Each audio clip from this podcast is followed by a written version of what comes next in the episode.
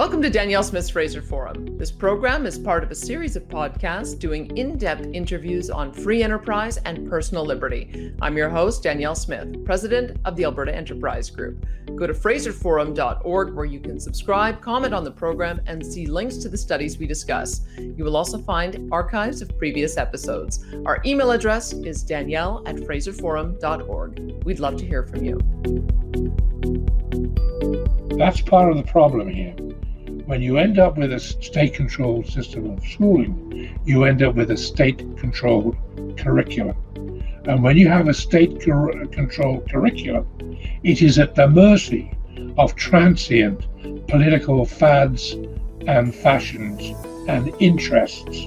And that's not a good way to run a school.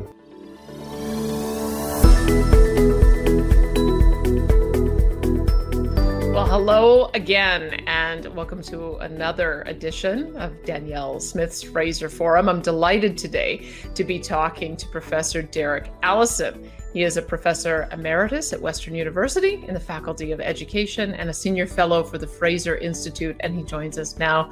Professor, thanks so much for being with us today. My pleasure, Danielle.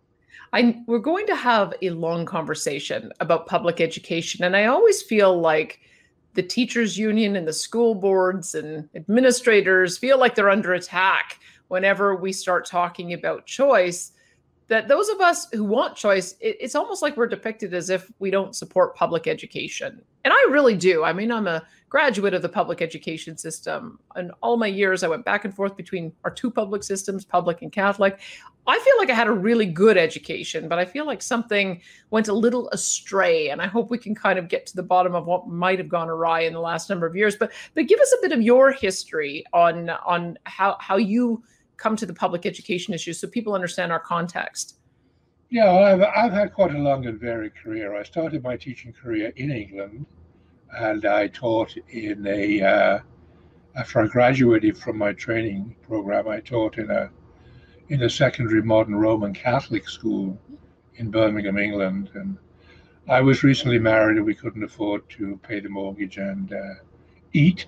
So we, uh, we came to Canada and we both taught in Alberta for five years in the north.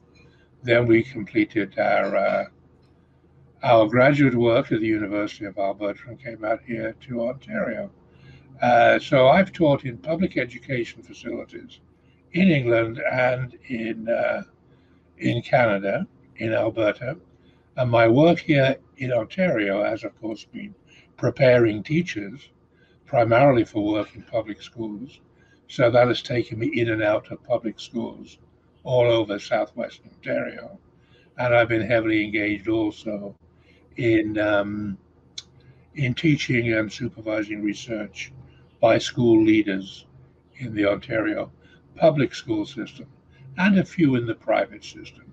I'm glad I'm glad you've had that history in England. And my best friend in school, Julia, was from the UK. And when she first came over in grade three, they advanced her grade to grade four. She went back to England for a couple of years and she came back and she was skipped another grade. So I always felt like they were doing something quite differently in England than, than we were doing here. And so I think it's important to have that international context. I, I wonder when you look at the systems now, are are are other jurisdictions struggling as much as Canada seems to be?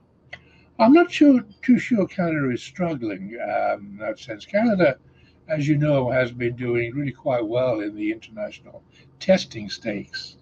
Uh, but that, of course, is only a small sliver of the school experience. Mm. As we've become acutely aware over the last 18 months. Schools do a lot more than just once. Schools, they are very important safe havens. They are extremely important sites for socialization and social and physical development of children. And of course, they do a very important job in terms of uh, um, guiding children into certain uh, pathways that ideally we hope are well suited to their abilities, talents, and aspirations. But there has to be there has to be selection in schools. That's part of what they do, even though there seems to be a strange reluctance to accept that in certain quarters of the population these days.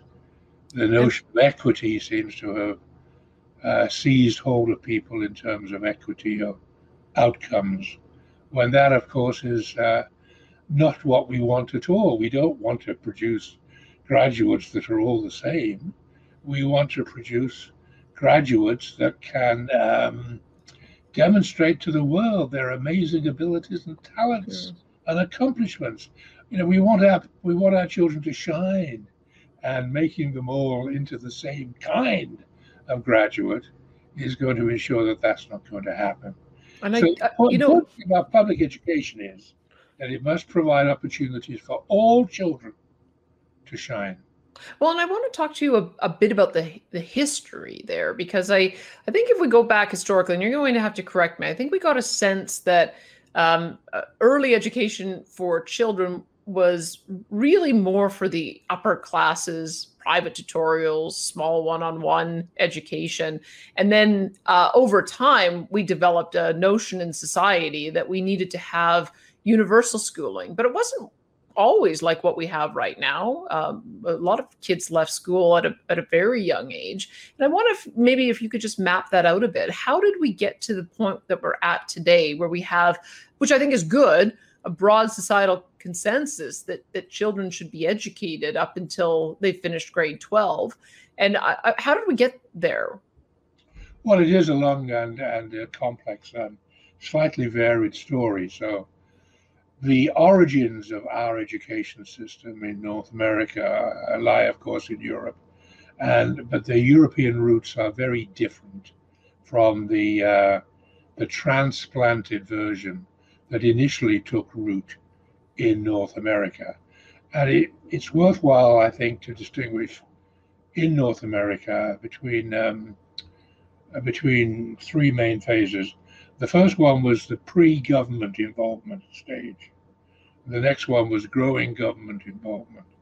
And then the third one is government um, domination, government and establishment hegemony, if you like, where the school system has been totally captured by the state, almost totally captured by the state.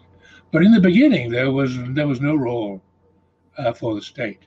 Hmm. So the early uh, the early settlers in uh, Canada, for example, um, established their own schools, their own community schools.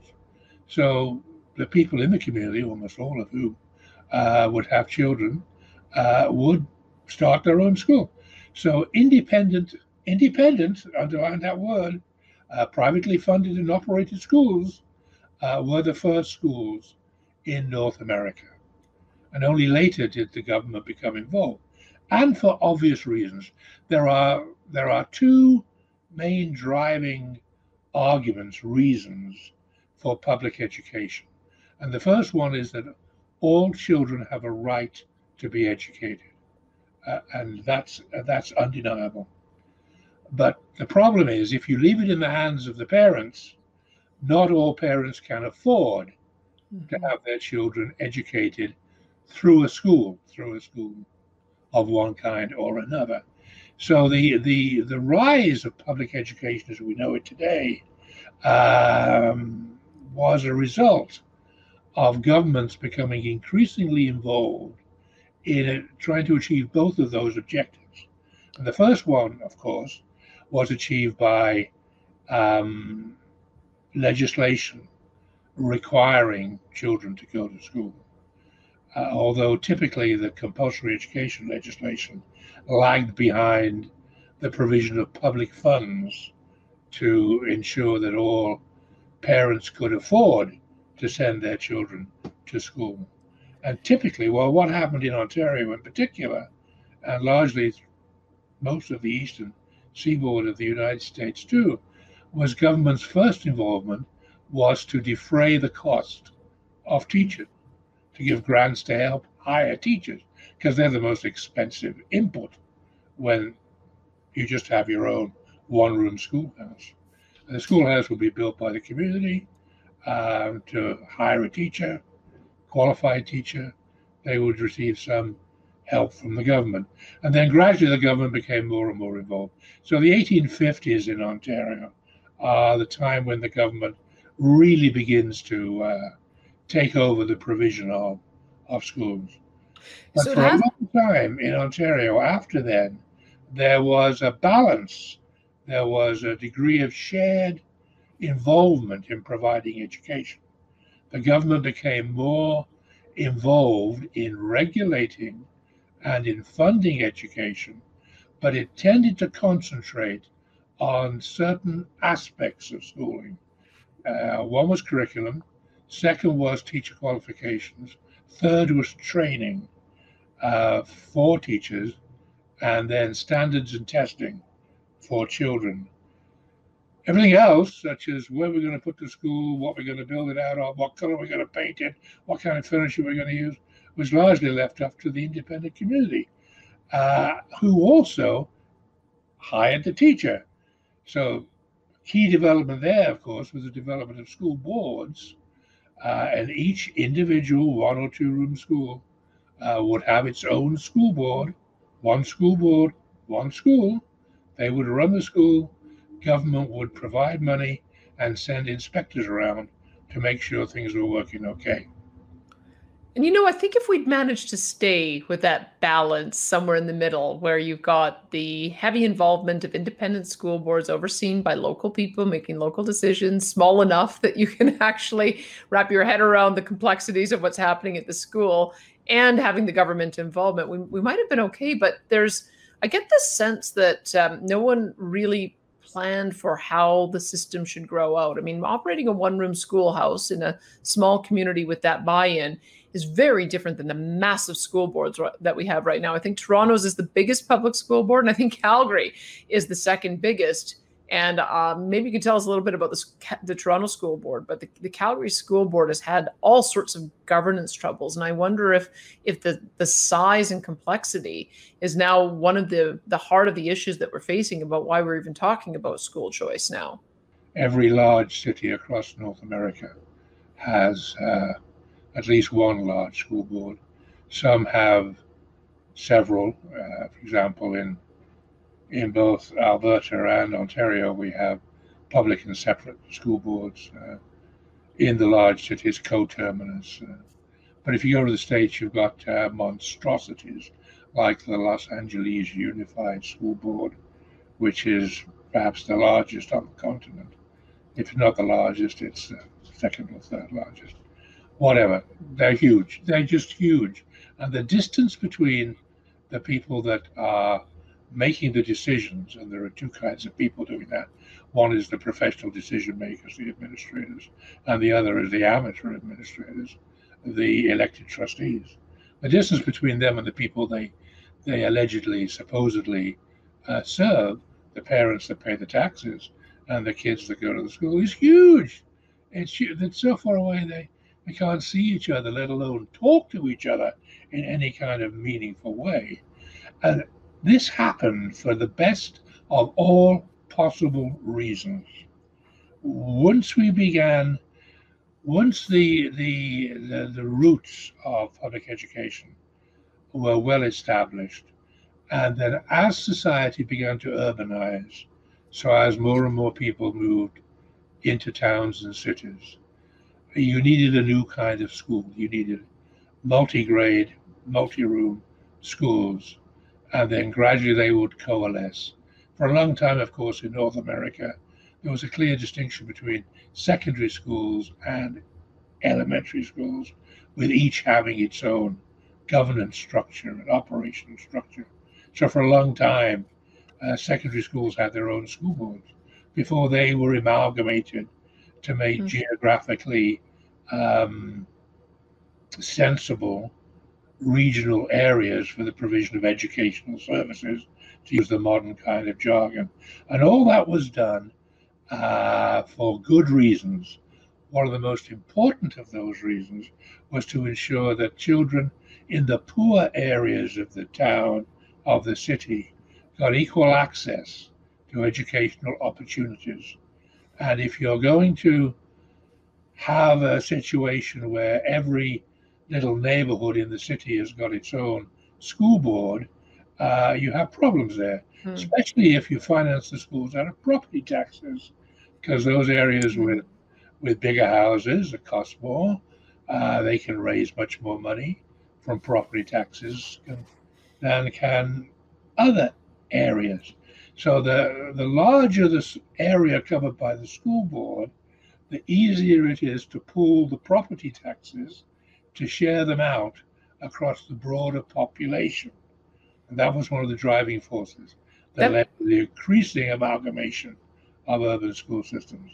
That- but then we get our third phase, and our third phase is when the same kind of logic, excuse me, gets applied in such a way as to um, diminish the role of the local community, even if it is a town or a city which was which is much larger than the original local community, but to um, usurp or replace or to augment the role and riches of the city with those of the state itself.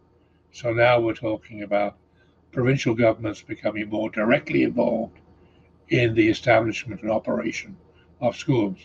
And once that happens, once um, public education becomes just one more budget line in the provincial budget, then it's competing against all of the other budget lines. And one of the patterns that unfortunately develops is that questions of economy and efficiency begin to supplant, supplant more fundamental educational concerns. That makes a lot of sense. And I, the way you've described it, because you had the school building rooted in being paid for by property taxes, I can see why it developed the way you described. But there are jurisdictions that have now divorced that, where in Alberta, for instance, there's a per student funding grant that essentially follows the student to the school board or the school that is chosen.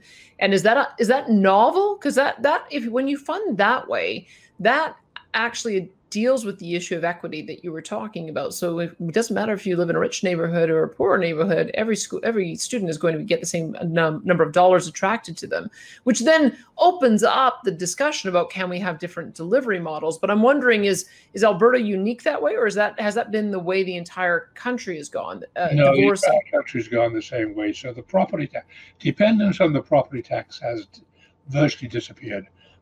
so. Um, money is still collected through property taxes, but it's now more typically pooled at the provincial level and then distributed at the provincial level through various kinds of funding schemes.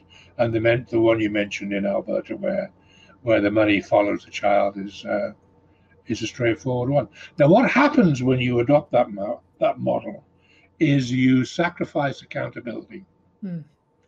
So the great thing about the property tax, one of the great things in principle about the property tax is that uh, people know what they're paying, and if they think they're paying too much, they can go down to the school board and protest.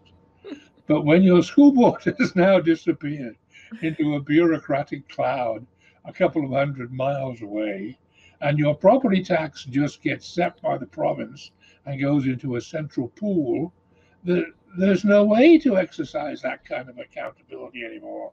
So public education just becomes another public service provided by the state.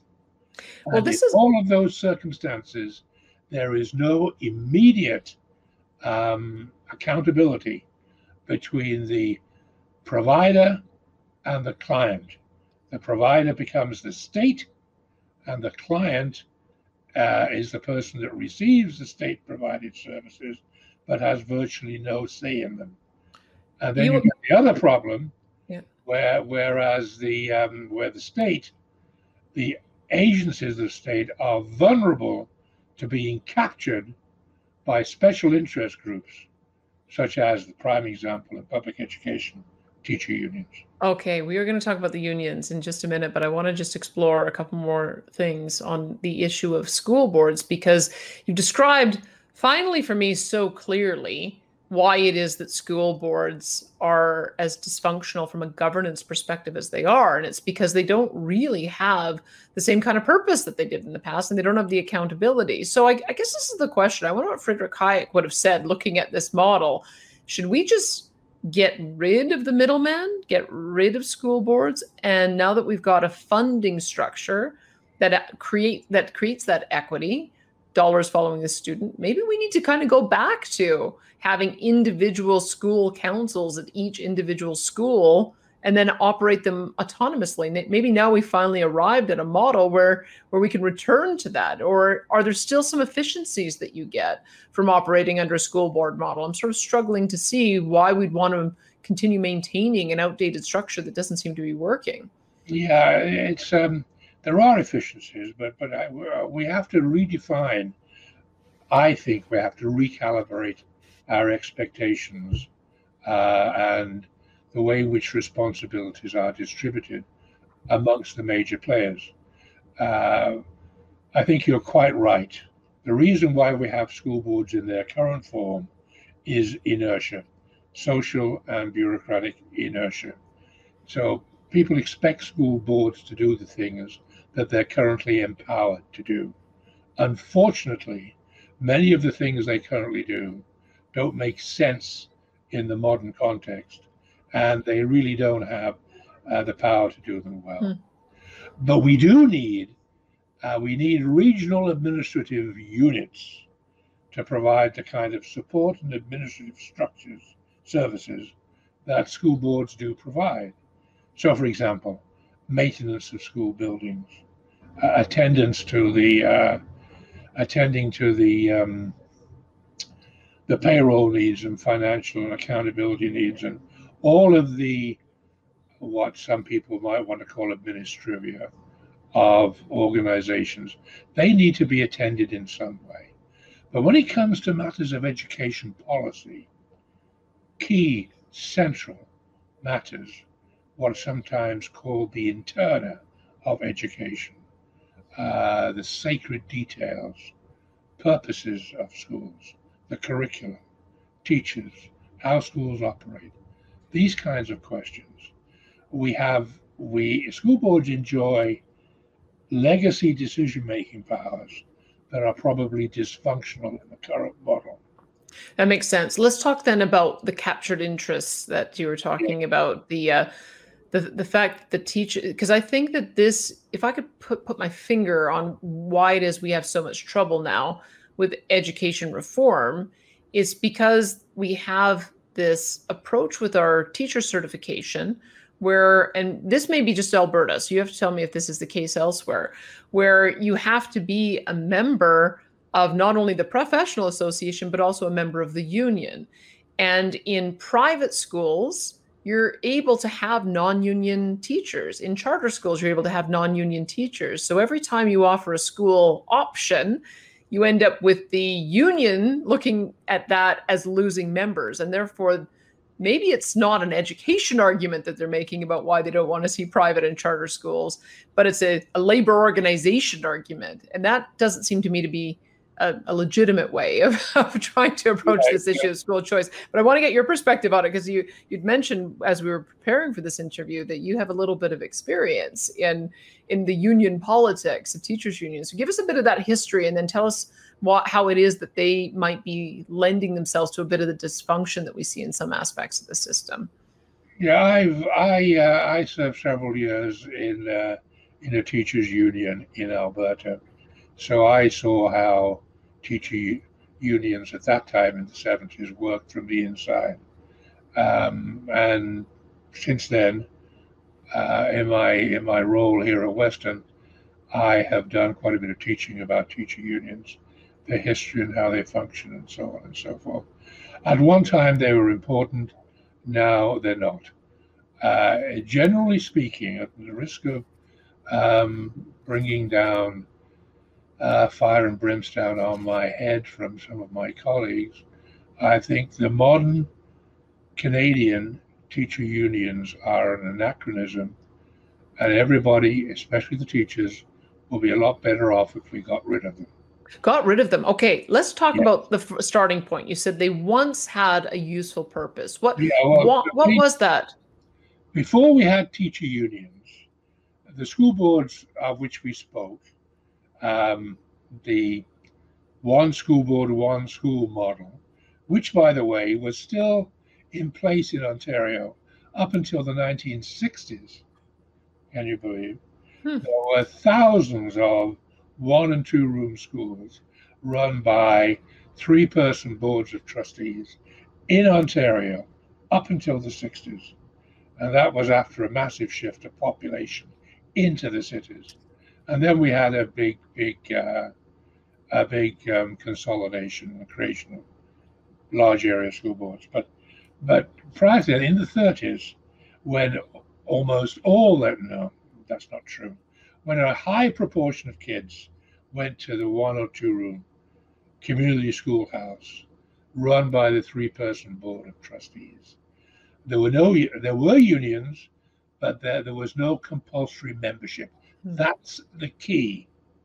So one of the problems was a school board would hire a teacher in the summer and the teacher wouldn't turn up for duty in September because the teacher got a better offer from another school board. And the, the original school board had no remedy for this other than suing the teacher that had broken a contract. And of course, they couldn't afford to do that. So uh, it was really quite a scandal. Contract breaking was a major problem. And the solution was to make membership in teacher unions compulsory, because then the teacher unions could discipline the members that broke their contracts. And it worked. It was a great solution in the 1930s. so but, great solution, yeah, but what went so yeah. wrong? So in in exchange for getting in exchange for stamping out contract breaking, the teacher unions got compulsory membership. And that's mm-hmm. the problem. Now, if membership in the teachers' union was voluntary, if teachers could choose whether they wanted to be a member of one or another union, if there were unions competing for membership amongst teachers, we'd have a com- completely different situation. Now, you will you will hear the response to that from the teacher unions will be because um, you can say we can we can work out some kind of a provincial level salary schedule, which is what we're moving to in every province as it is. So that takes care of the collective bargaining issue. We can take care of that in one way. So that main reason for teacher unions disappears. The other reason that's left for teacher unions is to have some means to protect teachers that are unfairly treated by their employers, i.e., unfairly dismissed or accused by their professional body of unethical conduct. So the teacher unions say they need to be there to defend their members against such actions. Well, it's an argument, but other professions don't have to have their unions rely upon unions to do that. I think uh, you and I and somebody else might make a lot of money if we started our own private teacher professional insurance agency where we could offer to provide um, legal advice and legal service for teachers, our members, if they were unjustly accused, as professional insurance. We could do it for a fraction of the price of union dues, and we'd probably do it more efficiently. Okay, I want you to talk though about you said that you had issues in the past where you would have had to make choices about how to uh, advising your members to go on strike and i'm trying to then think yeah. of the issues that would lead to strike and maybe do, do, they fall in those categories? So if wages have been taken off the table, and if we have another alternative that we're talking about for how to protect members, I don't think we see. I don't, I don't know that we see very much capricious action in in any case where teachers are, are removed and, and require a, a huge amount of representation on that regard. But what else is left to go on strike over? What are the what are the big fights about? Well, of course, there, there will be no strikes over. Well, there could be conceivably, but typically um, there are going to be no strikes over over the mistreatment of an individual teacher or alleged mistreatment of an individual teacher. So typically, the, uh, the we see we see strikes over matters that are deemed to be of professional importance. A classic one is class size, for example. Another one is um, involvement in school level decision making and participation in uh, provincial level policy formation. Uh, but these are these are union uh, these are decision areas where I don't think the union has can really claim a legitimate a legitimate stake. Uh, there are other ways of addressing decisions that may be made in those areas. And one of the problems, one of the problems, the main problem uh, with unions today in schools is the um, imposition of one size fits all rules the way in which schools operate. And, and a key concern there is the assignment of teaching duties to members in the school and the determination of class sizes in a school. Those should be management decisions. Now, good managers will always consult with their people before they make decisions. And good managers will always do whatever can be done in order to bring everybody on board and recognize and accept that this decision is the best decision under the circumstances. But the problem is, what everybody in a given school may recognize and accept as the best decision under the circumstances, where may well be disallowed by the collective agreement rules imposed by the union or by a decision made by the union rep in that school who has been authorized to be involved in decision making. Let me put a couple of things on the table because I'll I, I, I spent some time in school board governance. I was elected to the Calgary Board of Education in Calgary, so didn't last long. But then I also was on the board of a of a private school. And two issues that I wonder what your perspective would be on is, and they seem to keep on coming up. And you mentioned class sizes. The other one is instructional hours. And so unions uh, in Alberta, in any case, have been wanting to get defined pupil teacher ratios, that there should be in the collective agreement a certain average that you're trying to reach of the number of certificated teachers you need to hire, depending on how many kids are enrolled. And then there's also the notion that they would have a certain amount of instructional hours that they would be required to teach. And there's a two thing there's two things that come to my mind. I want so I'll deal with them in part. So let's deal with instructional hours first, because it, the the curriculum is takes a certain number of hours in a week to teach. So you would think that the collective bargaining agreement would be matched. If it takes 25 hours to teach kids, then you have to teach for 25 hours. But I'm sensitive to the argument that teachers make that that's a lot of prep work that you've got to do. I, I did talk radio for a number of years, and we would have I would have three and a half hours of broadcast time, and it would probably take me about the same amount of time for preparation.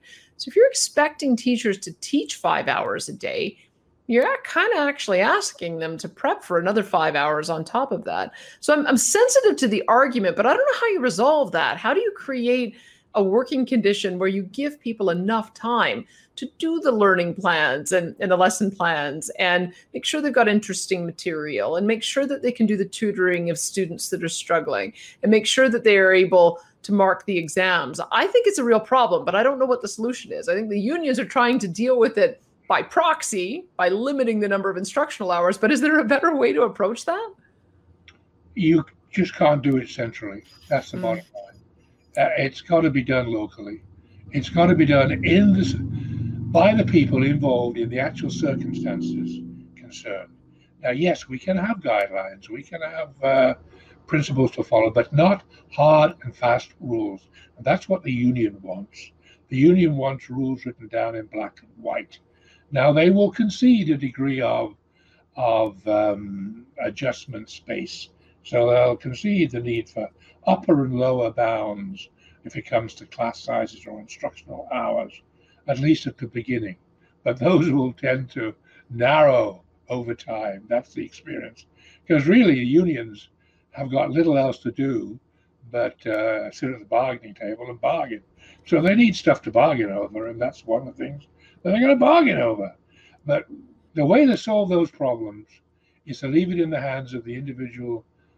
In my, from my perspective, leave it in the hands of the individual uh, schools and their boards of governors, if they're lucky to have one, or their school council, if uh, if that's allowed, or whatever. Now, the problem, of course, is whether there are going to be sufficient resources to be able to make any solution work. But the only way to, to deal with that is to let things unfold. And if not, then individual representations have to be made. To rely upon the union to push and argue for greater resources for schools is perhaps not the best way to do it. Because once again, they're not tailored to the needs in a particular school and particular circumstances. And uh, they typically end up with across the board plans and rules for allocating funds that don't fit every situation right. And then those rules begin to distort the way in which the schools operate. Because if the schools do not have the autonomy to make the decisions they need to make, which they believe are in the best interest of their students, their parents, and their teachers, but their teachers as members of the teaching profession, not as card carrying members of the teachers' union. If you don't have the autonomy, schools don't have the autonomy to make decisions like that, then you are in a situation where the great virtue, the great power of schools is being sacrificed to bureaucratic interests. Because Such... all you're doing is you're just making cookie cutters, mm-hmm. cookie cutter educational experiences, which are going to defeat what I think we must all recognize and accept are the important goals of education. Such great observations. Let me ask you another question though about class let, size because I think give you one one one point on this. Please. You know, um, in all high schools, you typically have a high school play production of some kind. Now that can take a lot of work to put on. Who's going to do it? Well, it's going to be the drama teacher or the English teacher or somebody like that, and a group of volunteers. How do you build that into the work schedule for your teachers? Mm. How do you give them credit, teaching credit, and whatever the model or rubric might be for doing that? Well, and the same thing applies to coaching sports teams, running clubs, and all of these kinds of things outside of the classroom, out of classroom activities. Now, you and I know, and I'm sure most listeners are whatever also know if they've had children in school or if they've worked in schools, that those out of classroom activities are hugely important to the kids and to the quality of the school itself. And when you start bringing in hard and fast rules about what the assignable teaching hours and other working hours of teachers are going to be, then those are the things that get sacrificed first. That's such a good point. I'm just you you taking me down memory lane because I'm remembering my science teacher was my basketball coach, and my drama teacher also put in a, an immense number of after hours on the productions that I worked on. And it seems to me there'll be some teachers that feel compelled and motivated to do that in a volunteer way because we all volunteer in outside extracurricular activities but it's it's tricky in a school environment because i think there's an expectation that it's going to be your teachers guiding you through that but i don't know how you solve that. Uh, maybe you just assume that uh, people are also motivated for volunteerism the same way in any in, in the teaching profession as they would be in any other profession and those decisions can be made locally. Is that is that sort of summarizing where you're going with that? Yeah yes i yes very much so. I, just to go back a few bases in our conversation here uh, we were talking about the desirability of an alternate governance model where uh, each school has its own governing body again as as in the old days. I'm not going to say the good old days because in many ways they were bad old days, but uh, it would make more sense if each school was a much more autonomous unit. And you raised the question when you mentioned that to whether that's feasible today. And uh, I meant to try and interject then, and I forgot, but it's it can go now. That's what most independent schools do all the time. Mm-hmm. That's how they run. So the one of the great ironies today we hear people talk about um, public school as a beacon of democracy in a free society, uh, preserving all of our important values, holding ignorance at bay, and so on and so forth. But the reality is, the independent schools in every province, in Ontario and Alberta certainly, and probably most other provinces, have more parents involved in their governance hmm. than all of the public schools combined.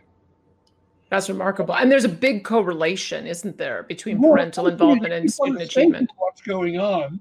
You're really interested, particularly if you've got skin in the game to a tune of thousands of dollars of school fees that you're paying as well. But that's a different issue, which we may get to later. Yeah. But if you are directly involved in the decisions that affect your child's education, then you pay attention. Totally. Let me ask you about class size because I think reflexively, we just believe that, of course, if you had smaller class sizes, more one on one, you'd get better outcomes. And so I think that there is, um, that's why it's such a compelling argument about why it is we need to restrict class sizes. Is there an argument we're not considering? Is there some other side to that story? Oh, yeah, that doesn't work. Uh, uh, the research shows quite clearly that, uh, as a general rule, just reduce smaller classes by themselves are not going to make much of a difference until you get down to ridiculous levels. And it depends upon, it depends uh, hugely upon the age of the of the learner and the subject being taught and the setting. Now, I assume you attended university lectures. I did, and there were some some that were hundreds of kids in the class. There you go, and they worked, right? They worked provided the students paid attention. And there's no way you can get students to pay attention if they don't want to pay attention. Same applies in a class in a regular school with 10 students in it. If they're not going to pay attention, you're not going to get them to pay attention.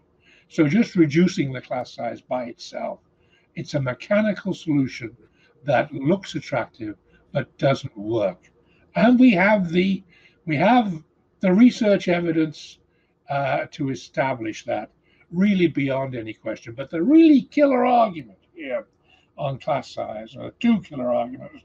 And the first one is uh, we have empirical evidence to show that of various ways of improving classroom instruction that have been tried and tested, there are hundreds of different ways that have been investigated, uh, techniques and methods of improving classroom instruction smaller class sizes is in the lower third or hmm. lower quarter of effectiveness. Well, so that's the first killer argument. And the second killer argument is again, it's the argument from general principles because circumstances are different. Yes. One class of the same age children in a similar school will react differently from another class depending on who the teacher is and how many kids there are in the classroom and what the subject is. Now, one rule, one, and that's what the teacher unions want to do one average class size for everybody. And it just does not allow the flexibility needed to be able to properly match the resources you have available to the teaching circumstances that need to be served. All right. In one of your answers, you said this might get me in trouble with the teachers' unions. This next question might get you in trouble with parents. Because I think one of the issues I would observe about what's changed since I was in public school is we used to have, I think we called them special classes, which is, I think, maybe one of the ways in in which um, people ob- objected to having those kids who needed additional help being outside of the regular classroom. And then they'd be in classes of six or eight if maybe they had a learning disability or behavioral disability or dyslexia or English as a second language or autism. And then uh, there would be integration for those classes that were non academic. So the kids would come into the class for art or for phys ed or for some of our option classes. And I think there's a sense now that we want all kids of all abilities in the same classroom. But you hear the argument from teachers that look, if I've got four kids with independent learning plans that are needed because they've got autism or some other special need, and then I also have someone who's acting out from a behavioral point of view, and then somebody else who's got round the clock medical conditions that they need, we're not we're not pr- bringing in the supports in the classroom to deal with that whole range of of needs. And so I think that's what the teachers are saying. If you're not going to give me the supports, then reduce my class size. And I, I don't know how you'd solve that issue. I don't I don't know if we need to revisit. That's what I'm saying. I might get you in trouble. Do we need to revisit the amount of inclusion that we have in the academic studies? Or is that the right answer? But but we just need to make sure that we've got the education assistants in there to the, pro- provide the support. Would, would you like to weigh in on that? Uh, I, I'm not too keen to weigh in on it, but uh, but I certainly will. Uh, I'm willing to share my views on that. I think what you what you focus on there, and that is how best to accommodate special needs children in the regular school, is is very important. But it's only part of a larger question, a larger problem. Uh, at the outset or earlier on, I mentioned, um, in my view, I think uh, what we should be aiming to do in schools is uh, providing the best possible match for the interests, needs, abilities, strengths, talents of every child. So I want every child to shine. And I don't think we differentiate enough in the school system to allow that to happen. As children grow older, as they turn into young adults, as they become adolescents, and as their characters develop and their cognitive strengths begin to flourish and so on and so forth, we get a very wide blossoming of talents. And one of the problems, I think, with our current secondary schools is that we don't accommodate that that that blossoming as well as we should, because we want to make all kids take the same core subjects, mm-hmm. and we want there's increasing level, increasing pressure take for them to all take at the same level. So recent developments is school boards are getting rid of advanced courses in various ways, and I think that's a grave error, because we're we're doing the kids a harm, doing the kids harm, and we're doing ourselves harm too. You know, where is the next um, Nobel Prize winner going to come from? Mm-hmm if we don't allow potential Nobel Prize winners to blossom, to let their talents develop. Well, now, the question you raised is at the other end of that scale. Now, whether you like it or not, uh, cognitive strength, cognitive ability, as well as many other uh, human traits, are normally distributed in the population. So, some people um, are uh, better, they they have stronger talents than the average. Other individuals have weaker talents than the average.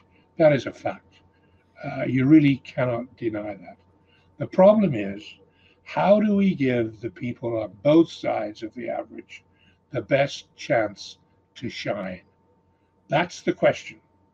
And I think you're so right. But that's where I think the controversy over testing comes in. Yeah. If we've got integrated classrooms with people of all abilities, then having a test that's designed really to measure how well you're doing on academic achievement, which you've already said follow a natural, a normal distribution curve, does that then create conditions for failure and discouragement? I think, and do we then end up judging teachers?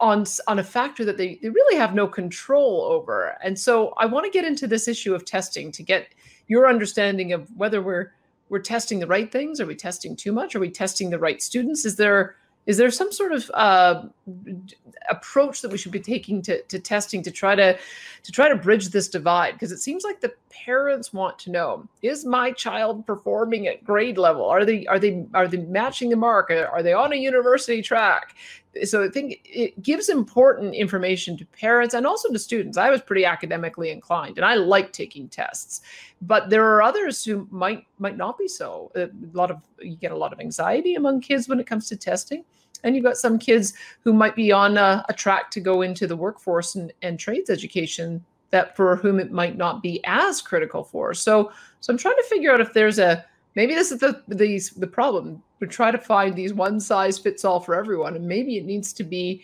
to uh, to be segregated in in different ways. So, so tell me your basic approach to testing. We need more of it, but it needs to be much more varied. That's the bottom line. the um, teaching is um, testing is an in, integral part of teaching. All teachers test kids in their own classrooms in different ways. You do it every time you actually teach kids. As you're interacting with the kids, you're paying attention to uh, who's taking it in, who wants to ask the next question, where they go. You know, that's part of the process. And you formalize that in various ways with in class tests of various kinds and so on. So testing is built into the process. So I really don't have much sympathy with the argument that we shouldn't have formal testing uh, at the school and system and provincial level. Um, we should. We need it. It's necessary. We need to know it's necessary for two reasons. The one you said, the kids and the parents want to know how well they're doing. And on the other hand, the system needs to know how well it's doing too. And we need some kind of an honest measure on both of those questions. Now, let me just add, I can say a bit more on that, but let me just pick up on one point that I don't want to get lost as we go forward. Why is it that parents want to know how their child is doing? I, I I think it has to do with whether they need to know to know whether they need remedial support if they're falling behind to know whether um, uh, their child is is is is likely to go on to university and become a lawyer or an engineer or a doctor or whether they have to get them career counseling for for some other line of work. Those would be the kind of the things that would pop to my mind. Yeah, exactly right. Uh, they want to know how well their kids doing, how well their kids getting on, because maybe what they will find out is the kids in the wrong place. Mm-hmm. Kids, kids in the school that's not not working for that child. Uh, maybe they'll be stimulated to begin thinking about how can we find a better set of educational circumstances for Johnny or mm. Alex or Sally or whatever uh, the child may be. Uh, why is there a concern here? And the problem, one of the problems is, if if uh, there's no escape from the school the child is is uh, sent to attend, then there may be very little opportunity to get around that. You see what that does? That creates an incentive not to test kids, or if indeed you do test the kids, not to be entirely open and honest, or share all the information widely uh, with parents. That makes most, sense. And and if you have a school board boards, where it's one size, school boards have their own internal tests. Mm-hmm. The Canadian Test of Basic Skills, I believe, is still sold in its thousands of copies.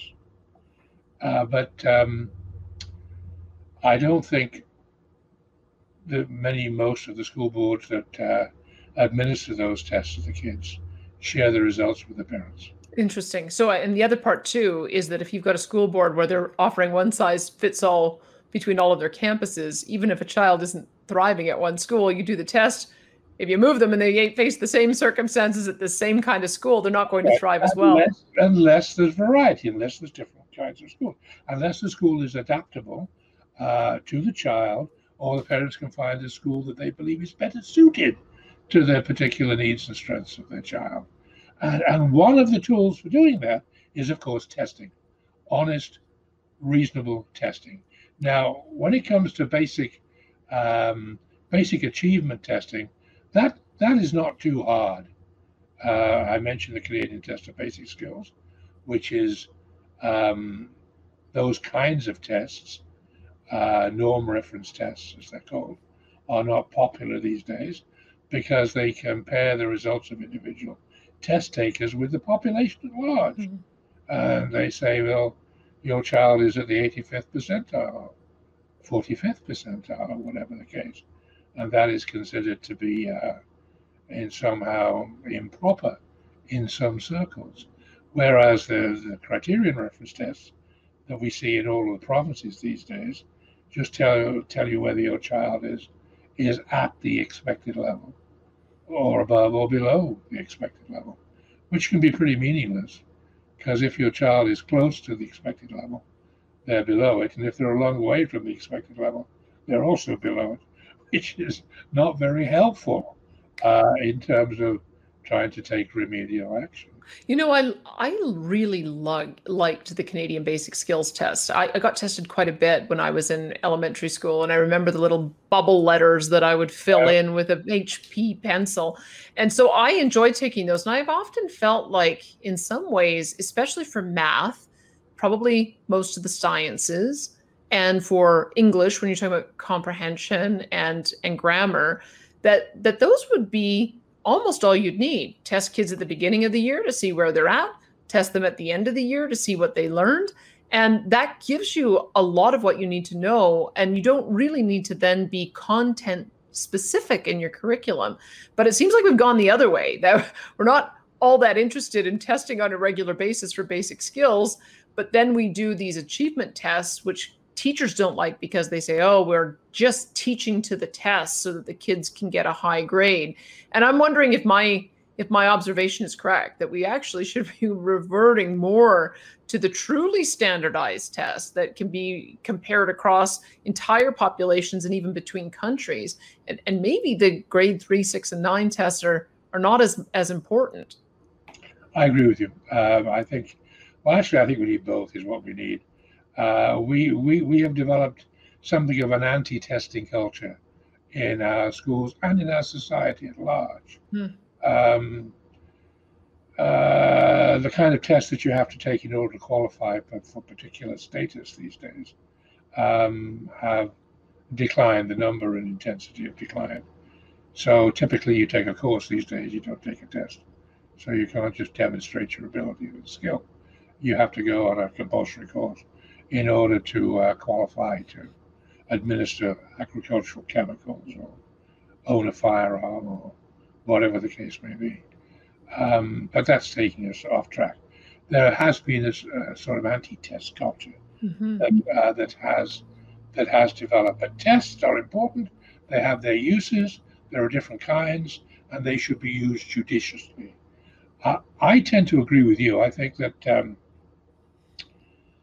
I think that in some in some subjects, uh, some kids at some levels, it will make a great deal of sense for teachers to give them lots of tests as part of their instructional strategy, not not to make them better test takers, just because taking a test uh, stimulates your thinking and it tests out your understanding and ability.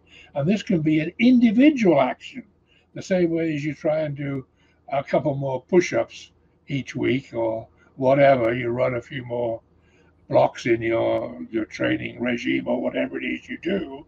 You can try and get uh, knock off a few more tests. There are lots of them available on the internet for Pete's sake.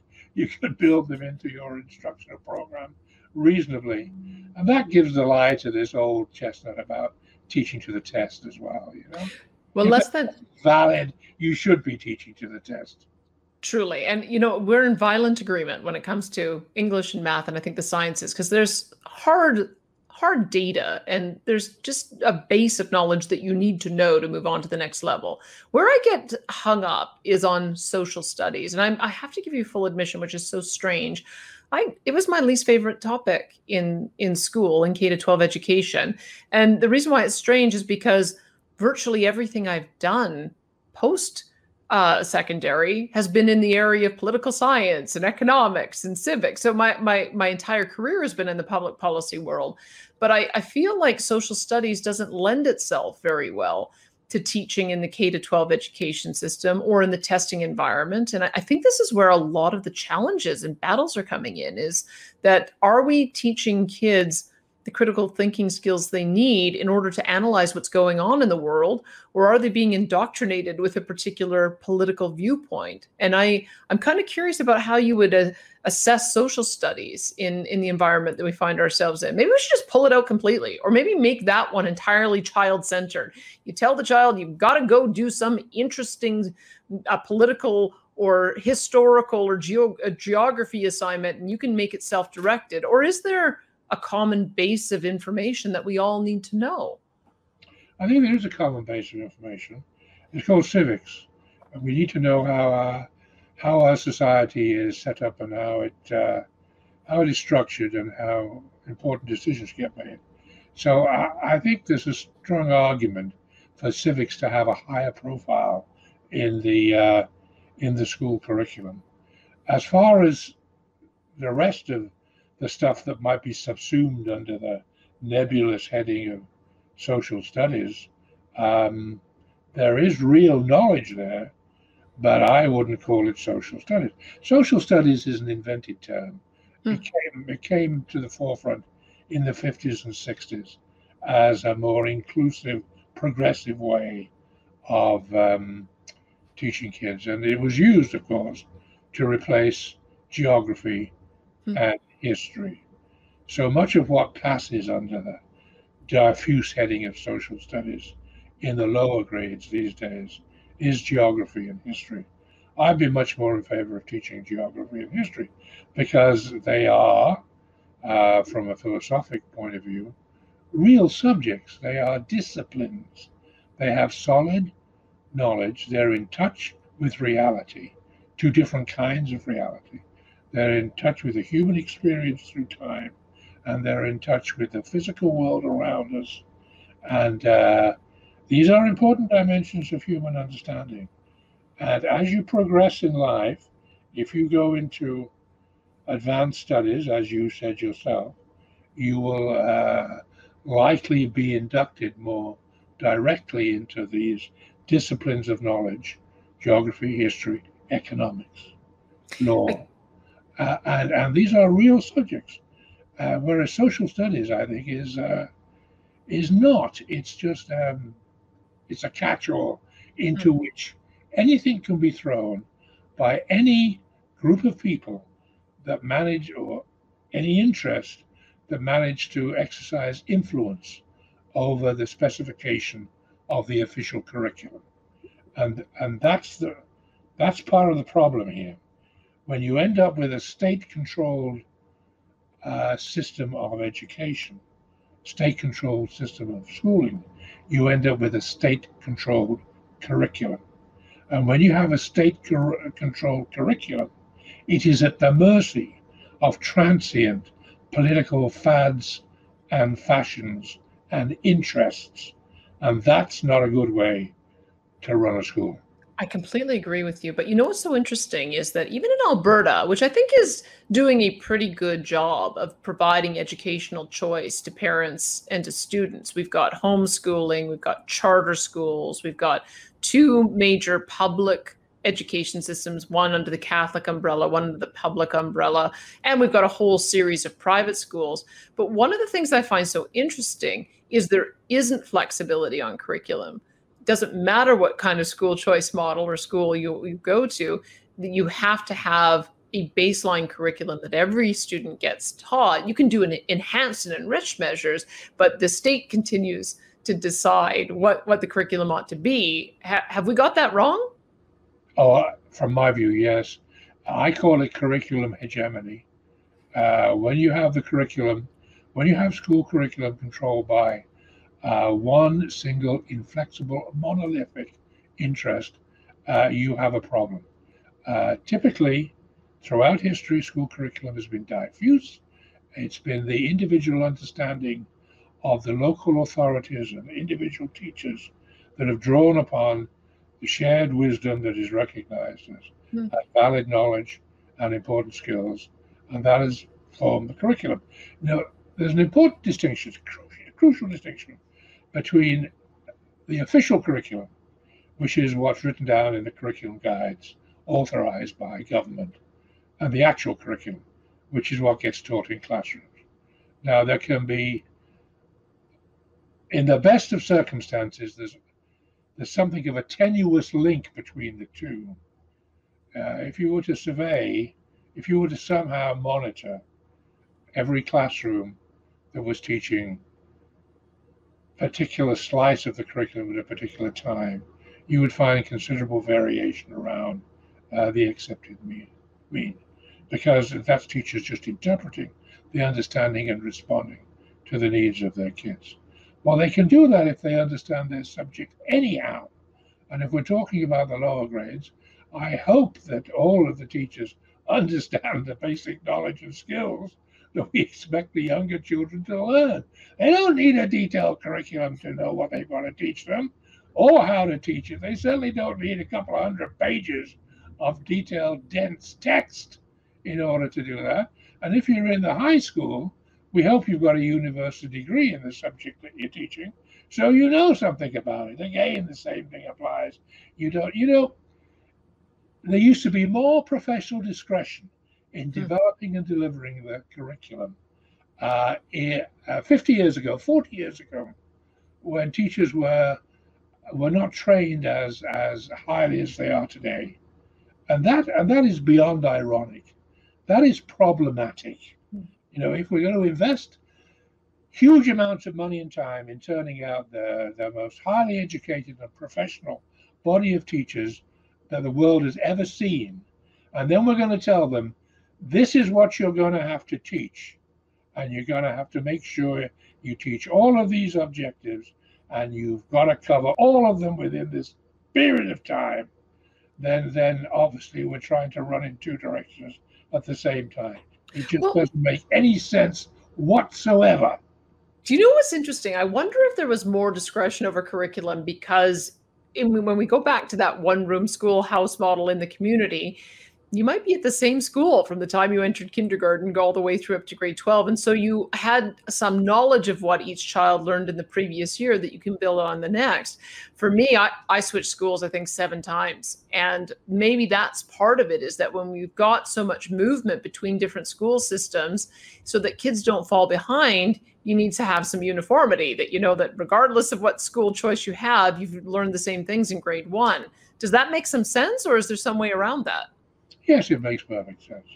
And of course, in the current time, people are rediscovering this notion of uh, of uh, students helping students to learn, uh, what with family groupings and mm-hmm. in schools and so on, so on and so forth. Uh, but you're right. Uh, in the in the archetypal uh, one-room schoolhouse, everybody was in much the same boat, and they helped each other. Now, I'm not saying we need to go back to the log cabin schoolhouse. Far from it. I'm very much in favor of uh, using all of the modern technology that we have at our at our fingertips in order to improve improve the learning and teaching experiences in classrooms. I believe classrooms are the most important element of the education system. Um, so, and I want them to be as up to date as possible. But that includes, in my view, um, celebrating autonomous professional teachers, not compelling them to stay in their lane. Let me pose to you another educational model. As I already mentioned, I went to a lot of different schools. So I was exposed to a lot of different educational models. And one of the schools that I ended up with in, in high school, and I haven't seen this replicated elsewhere, but it was a learn at your own pace school. It was called Bishop Carroll High School in Calgary. And the interesting notion behind it was that you would have a, a, testing center that you would go to. You'd go to a couple of seminars until you felt like you learned the material and you'd be able to have access to a a, a, tutor or a guide, a teacher who could get you through the subject. You'd go and take the test. If you didn't get 70%, you had to take it over again. And so they wanted to make sure that you knew the material before you moved on, but it kind of took you away from the classroom environment. And I'm I'm wondering if if we need to do a little bit more of that, learning at your own pace, because some kids are just brilliant in certain areas. And they'll eat up mathematics and they'll want to do all of the higher level courses in mathematics rather than being held back in a, a classroom environment that's a little bit artificial. But then in the same breath, being able to have the uh, advancement with your peer group and the camaraderie that happens in a classroom and having a teacher that you can have a relationship with. I understand why all that's important too. And so I'm wondering how, how to reconcile those two things. Well, yes, uh, I agree with you uh, in all respects. Uh, you're just reinforcing how I started in many ways. Uh, every child is unique. Uh, mm-hmm. We need mm-hmm. to recognize, we need to take that seriously, and we need to uh, try as hard as we can to put um, a smorgasbord of learning opportunities and alternatives and experiences in place so that every child can find a good match for their unique mix of talent, skills, abilities, hopes, aspirations, and dreams and can follow through on them. Now, those that complex of ability, skills, dreams, and so on, that matures and becomes more varied across the population as children age. So, yes, indeed, the Bishop Carroll High School model, where you didn't have a limited curriculum there either, did you? You could go off and study whatever you wanted to study uh, within the broad framework of what the tests were going to look like. You know, you know, this in many ways is the, the Oxbridge University model, mm-hmm. Where, where the students attend uh, tutorials, but they don't have to attend lectures and they do their readings by themselves. And then they, they sit the exam and they see how well they do um, to determine what happens next. That's that's a perfectly viable educational model, and I I don't see any reason why it shouldn't be available, uh, reasonably accessible to all, if not most, children. But I also don't see the reason why it should be the only model available, mm-hmm. the only way for all children. There should be a wide range. Now, my use of the word smorgasbord was ill advised because it smacks of a certain kind of open, undisciplined access. And uh, there needs to be a little bit more control than that, usually. So we don't want to have kids studying witchcraft in order to get high school credits, I don't think. Uh, or if we can think, I can't think of one offhand. That was a good one. No disrespect to J.K. Rowling and Hogwarts, but how about astrology? You know, I think a high school kid should be able to do a course, get a credit in astronomy if she wants to, but I don't think she she should be allowed to do a high school course in astrology because it's just not a recognized subject. That makes sense. Talk to me a bit about about trades education. You may have to correct my understanding, but I you need a lot John, more of it. Well, let me ask you this because I, I, seem to recall reading John Locke on education, and he obviously was talking about education for uh, those who were getting private education and, and tutors. But my recollection was that his recommendation was that every student develop the ability in two skilled trades. So, uh, uh and, and that seems to me a, a pretty solid way of approaching education. That shouldn't we take the approach that every student should be able to graduate from high school and leave and go directly into the workforce prepared to to take on a career and should they choose to go to an academic life that would be something that they could choose to do. It seems like we've got it the opposite. It seems like our education system is geared thinking every student's going to go to onto university and then the 70% of kids who don't are left floundering about until they can find something that they can turn into a, a, skilled profession. And and that seems to be my impression. I don't know if that's the case everywhere. Do you think i'm uh, do you think i'm, I'm being a, a, little bit too harsh on that or do, do you think there's another uh, do you think how should we approach that whole issue? Yeah we, we, we need a much more diversified and recursive post-secondary educational system. There should be multiple routes for children to choose, uh, young adults to choose to follow in the senior years of high school and after high school. I um, I think that uh, once again I'll be calling down fire and brimstone on my head from the establishment here, but I firmly believe that university is not for everybody. And if you make university suitable for everybody, it ceases to be university. Uh, you, you, if we wish to have a cutting edge, um, research based institutes of higher learning, which is what a university is, then um, I think it should be self evident that uh, not every young person should want to go to, should aspire to go to university, or should be allowed to go to university. Um, once again, I fall back on my basic doctrine. Everybody has their own unique mix of talents and abilities, promises, and contributions to make to the world. And I think we have an obligation to give everybody good, fair, equal, and open opportunities to follow their stars so they too may shine. All right. It is the case that the university lane, the university route, is not the most suited for everybody. The problem is there aren't that many alternatives in mm-hmm. our society, especially if you were to look at what they do in some European countries, like Sweden or Germany, for example. And there are all kinds of hybrid um, apprenticeship, higher education training models that people can follow. And we have hardly anything like that in Canada. And I totally agree with you. So I think we've pretty firmly made the case for choice. Everything keeps sort of rolling around back to the idea that we need choice and diversification, individualized program tailored to kids, allowing every student to have a pathway that allows them to shine to the best of their abilities. Now, the question is, how do you pay for all of that because i think this is what governments default to is that you need to have a cookie cutter approach so that every single student would get the same amount of money and you need to be able to provide them the package of education within that same amount of money now i don't i don't know if there's another way to fund education so that um, you can provide a different range of experiences. And i'll give you an example that was given to me for instance. Part of the reason why shop classes get cut out of K to 12 or call it junior high and up education is because sometimes safely you can only have 15 children in a classroom if you're going to be teaching industrial arts so that you have the proper supervision if they're dealing with heavy equipment.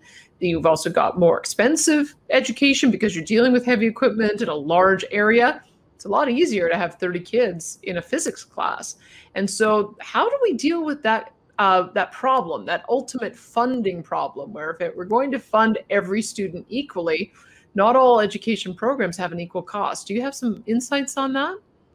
I don't have insights, but I've got observations. And the, the, basic problem with the funding there, and the example you give is, is an excellent one, is the money goes to the school and the school allocates the money internally to fund uh, to fund what it has to do according to the rules stipulated given by the, the state or to fund those things it thinks it it needs to do in its particular circumstances. If the school didn't have any income of its own, if the school had to take fees paid paid for by clients, then it will be much more responsive mm-hmm. to what the client needs and demands might be. And it will be in a position to diversify. So one school might decide to run two shop classes, another school might decide to run no shop classes, but have a gardening class instead, or whatever the case may be. and then, of course, the state pays the parent, and the parent pays the school.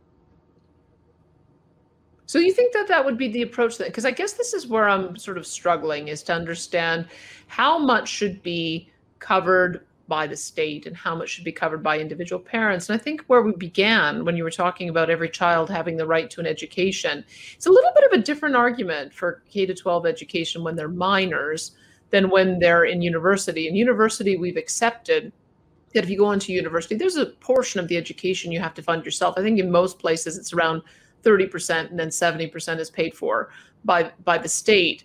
But is there an, any argument that you would make for why uh, children of wealthier families should be asked to pay more out of pocket, or should we be trying to cling to the principle of universality? Because it doesn't matter what kind of home a child came from, the uh, they don't have the means and the money themselves to be paying for it. And we recognize that we want every child to be able to have the potential to have to, to the same education. How do you how much should if any um, an individual family shoulder to pay for their the ch- their child's education as much as they choose hmm. but, the, but the prior correct the prior question is how much should the state pay mm-hmm. that's the question you started with and the state should fund the full cost of a of a broad, uh, enlightening education for every child.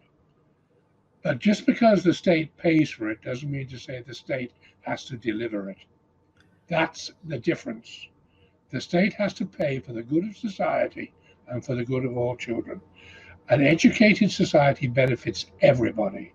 The state, we as a society, we have an obligation to ensure if we can use a phrase uh, that has been abused in its application. But the state, we as a society, have an obligation to ensure, ensure no child gets left behind.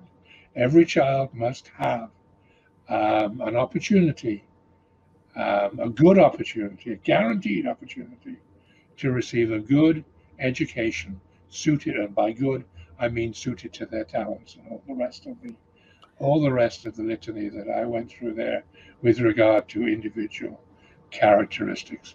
But the state doesn't have to deliver it. There this is delivery models, and I would prefer to see that the state doesn't deliver any schools, but I will concede that that's that's not not feasible. So we're going to have to have some state schools in society, but I think the state should also allow and encourage and help support a wide range of non-state schools, non-public schools, provided they meet a set of minimal standards.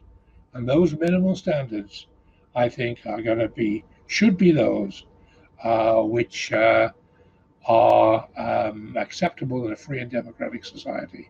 You have, you are, you have, I think that's the fourth thing that's going to get you in trouble with the educational establishment saying there should be no state schools, because I would put it to you that the educational establishment would argue it the other way, that there should be only state schools. Well, that's what they have argued up until essentially. That is the main argument that you hear.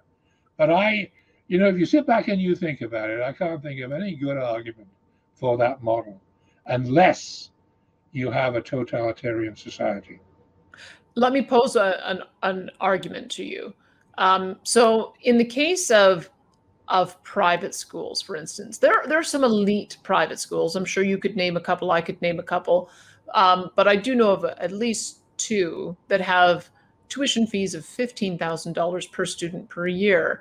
And so I guess the question would be is that fair that that school would get all of the state funding that a public school would get? And then, in addition to that, parents would be able to pay as much or more in order to get that elite level of education. Sh- shouldn't those parents if they're willing to pay that amount of money for tuition, shouldn't they pay 100% of the cost and not get subsidized at all? How would you uh, how would you respond to that? I think that's ridiculous. If you're going to build your two million dollar mansion um, on the outskirts of the city or in the city, you don't expect to have to pay for your own hydro lines and sewer lines and water services, do you? No. It's a basic public utility. Public education is currently being delivered in our society as if it was a basic utility. Okay, let's accept that. But let's just change the delivery model. That's that's the basic logic here. So uh, there are better ways to teach our kids other than in uh, state manacled and dominated and union controlled schools. Let's use the money we, we're currently spending on that model on a more diverse model which allows for greater freedom and greater autonomy. And let's do it that way. And if some people want to do that and put extra bells and whistles on, well, that's that's that's fair enough too. You're not going to ban Mercedes or BMWs hmm. or Rolls Royces from our roads, but you're still going to have the same basic license fees for people driving those cars on our roads. Then let me ask you another question that would come up is isn't it the case though that those private schools not only would they have greater means with tuition to pay for a better education for their kids but they can cherry pick. That's what you hear from the public school system is that public schools have to take all comers of all abilities and some very complex needs and those schools that can go private are able to just take the kids of average and above ability and then um, don't have to deal with the extra costs associated of, of, dealing with those children with challenges. And so, is is does that make a case why there shouldn't be parity in funding? I don't think so. Um, I think there are a couple of things that are conflated and mixed up there. Uh, it's going ahead. Uh, once again, we get back to my basic doctrine that every child, what we really want is we want an educated an education suited to the child. And um, the kids that are being cherry picked, uh, whatever that may, may mean, maybe they're getting an education that's better suited to them than, than they would have had uh, where they were located previously. If we take the take the the challenge of the special needs child, the challenge of the special needs child that is not easily accommodated in a regular public school for a whole variety of ways or means. I think it is likely the case that a specialized school, a special, independently organized and operated school that is designed from the ground up to cater to the needs and the talents of that child will give give the child a better education. That's that's all we're talking about. I don't really see what the problem is with schools attracting kids that want to go to that school and uh, think the school is well suited to uh, what they want, how they learn, their strengths and weaknesses, what they want to achieve in life. Uh, that's fine. The problem, I, I don't know what the problem is, but there's there seems to be this strange kind of resentment at, at work when it comes to elite schools. We have elite everything else. Why don't we have elite schools? It's not as if the public's being asked to pay for them. The public's not being asked to pay any extra for the elite schools. Public has no right to say they can't exist. The money that, if everybody, if every, if the state pays for every child to be educated, and then parents or somebody else, maybe the kid signs a contract with a hockey team or with Hollywood or whatever, and somebody else wants to pay extra over and above the basic education allowance. What on earth is wrong with that? It happens everywhere else in life. Ah, you know where it doesn't happen though is in healthcare. Maybe this is a bit oh, of a oh, sidebar. Where did Bouchard go for his leg surgery? America. But maybe what? that's the problem, America. isn't it? maybe that's the problem isn't it is that i think that there reflexively because we know how our healthcare system operates there is this notion that every Uh, every child should go to a public publicly funded school and parents shouldn't pay a dollar out of pocket. Maybe it's because that's how we do operate our healthcare system. So let me argue at the other side because there are often movements where parents violently oppose any kind of school fees. Should we be having that kind of conversation that it should be 100% government funded and no parent should have to pay out of pocket for any portion of the child's education? Well, you just you just said with the elite school uh, thing that that's not going to work. Parents are always going to want to provide an advantage for their particular child if they possibly can, and they're going to they're going to do that. So I don't think you can stop parents from investigating. You know, about a third of the parents in uh, Ontario over the last 10 years have paid um, private tutoring agencies to provide services for their oh. child. All right? So, I didn't know so that. We know that's a fact of life. You've only got to look at the yellow pages, look at look at Kijiji, yes. look around. You, have got these storefront tutoring services, um, which are in storefront malls all over, and there's a market for them, and people are responding to that. And in addition to that, apart from the glitzy things, you've got people that uh, advertise on Kijiji. You know, it's almost surreptitious. Um, I will provide, I will provide algebra lessons for your child for a, for a minimal fee. Uh, that happens. That's happening in society. Are we going to outlaw that too? I don't think so. The what market. Are we, what are we going to do about the internet? Now, now, now, the internet learning remote learning, as we have all come to realize over the last 18 months, is a big thing. Um, it's not a substitute for regular in classroom um, school experiences, doesn't even come close to touching it, but it's great for some kinds of learning. So when we're talking for, um, we're talking about um, clearly defined high school subjects, it can be a great way of learning for the motivated student. Are we going to roll those two? I think all roads lead back to choice, just as we were talking about. Let me let me let, let me uh, just in our final moments here uh, talk about the global index for freedom index. Yes. Yeah. So I want to understand a little about how that uh, how that is is determined because I, I found it interesting that on a scale of I guess zero to 100 of freedom, education freedom. Ireland is at the top, 99 points they get, uh, followed by Netherlands, 89 and Canada's middling. We've got we score 55 out of 100, uh, and we're sort of at the same level as South Africa, which has a score of 54 out of 100.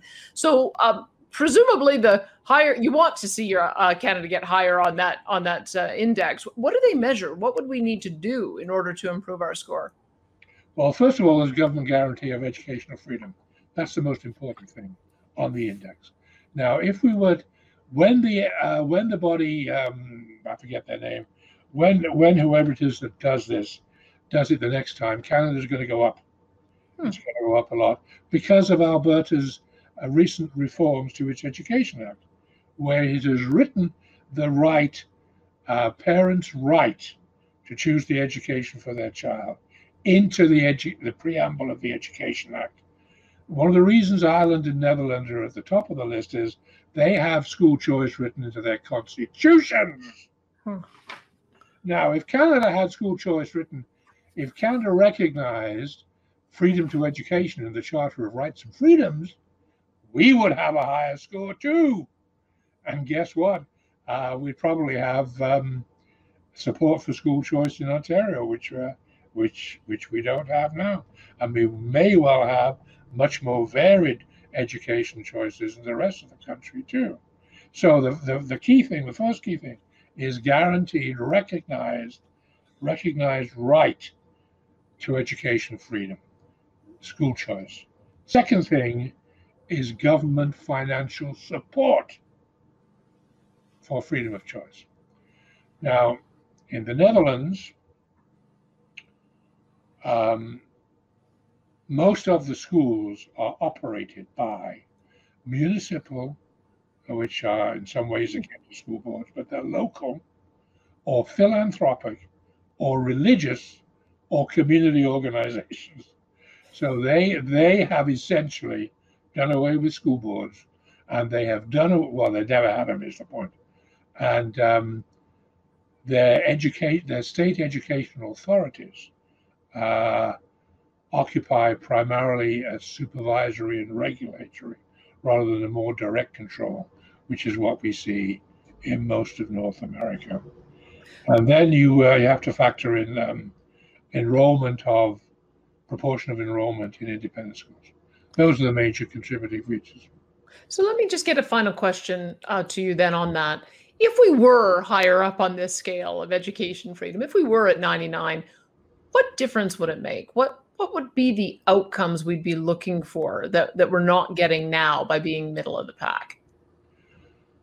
We would have a much more satisfied group of parents and students. We would have a much more fulfilled teaching profession. We would have a much more varied and resilient workforce and society. We may not do as well as we're doing now on uh, the PISA academic achievement tests. We might do better. I don't know. Can't guarantee. But but the, one doesn't want to promote education freedom, and one doesn't want to promote school choice using the argument that it will improve test scores, mm. because there's there's no reason to think that it will, but it will improve the things I've just touched upon. Uh, it'll improve diversity. There'll be a greater range of different kinds of educational opportunities, a greater range of schools. There will be more specialized schools. There will be a wider range of school curricula available. There'll be different philosophies. There'll be schools that uh, have quite different mixes of curriculum content. And there will be um, much, I think, I would, I will be prepared to uh, wager we would have generally a more satisfied group of parents and students and a more satisfied group of education professionals. Thank you so much for the conversation today. I appreciate it. Oh, I enjoyed it tremendously. Uh, welcome back anytime. and we will take you up on that. That's Derek Allison. He is a professor emeritus in education at the at Western University and senior fellow for the Fraser Institute.